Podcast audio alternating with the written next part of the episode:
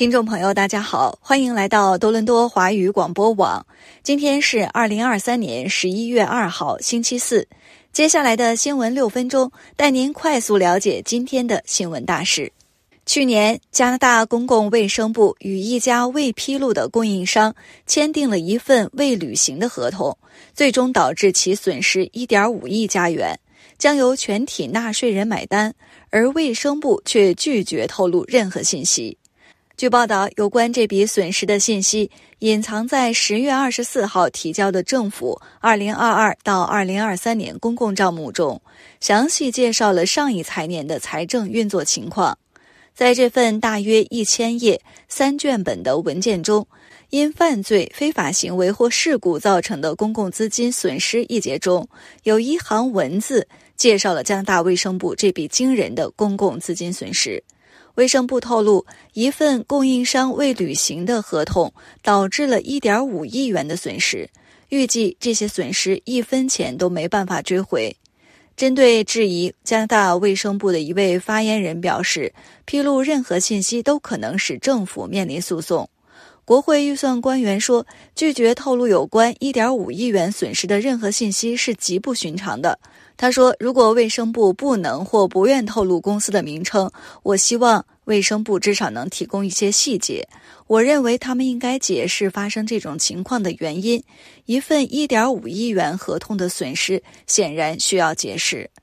据悉， COVID-19 期间，加拿大卫生部的支出激增，因为卫生部负责采购大批量的医疗用品，如口罩、呼吸机和疫苗。根据加拿大公共服务和采购部门的一份汇编显示，从2020年3月到2023年，联邦政府仅在个人防护装备 PPE 上就花费了110多亿元，其中大约一半用于 COVID-19 检测设备。除此之外，还花费了数十亿元用于 COVID-19 疫苗。再来关注加沙局势的最新进展。美国白宫官员今天表示，国务卿布林肯将敦促以色列政府同意在加沙暂时停止一系列军事行动，以便安全释放人质，并进行人道主义援助。布林肯将于周五抵达以色列。他在登上飞往中东的飞机前对记者表示，他的部分任务是帮助确保加沙平民在以色列发动战争时受到保护。白宫官员表示，暂时停火与全面停火有很大不同。拜登政府认为，全面停火将使哈马斯从以色列的猛烈轰炸中恢复过来，从而使哈马斯受益。据加拿大广播公司最新报道，有数百位在加沙的加拿大人正准备通过埃及过境点离开。周四，以色列坦克和军队向加沙城推进，但遭到哈马斯武装分子的猛烈抵抗。他们使用迫击炮，并在隧道内进行游击袭击。近4个星期的轰炸造成巴勒斯坦人死亡人数不断增加。战争正在逼近加沙地带北部的主要人口中心，那里是伊斯兰组织的根据地。以色列一直要求人们离开那里，并誓言要消灭哈马斯。据多伦多地产局最新公布的数据显示，与2022年10月相比，上个月大多伦多地区房屋销售量下降了 5.8%， 其中连排屋销售量跌幅最大。多伦多地产局表示，按月计算，10月份的4646套房屋销售量与9月份的4631套房屋销售量持平。地产局将同比下滑归因于缺乏负担能力以及与高借贷成本相关的不确定性，这使得许多潜在购房者望而却步。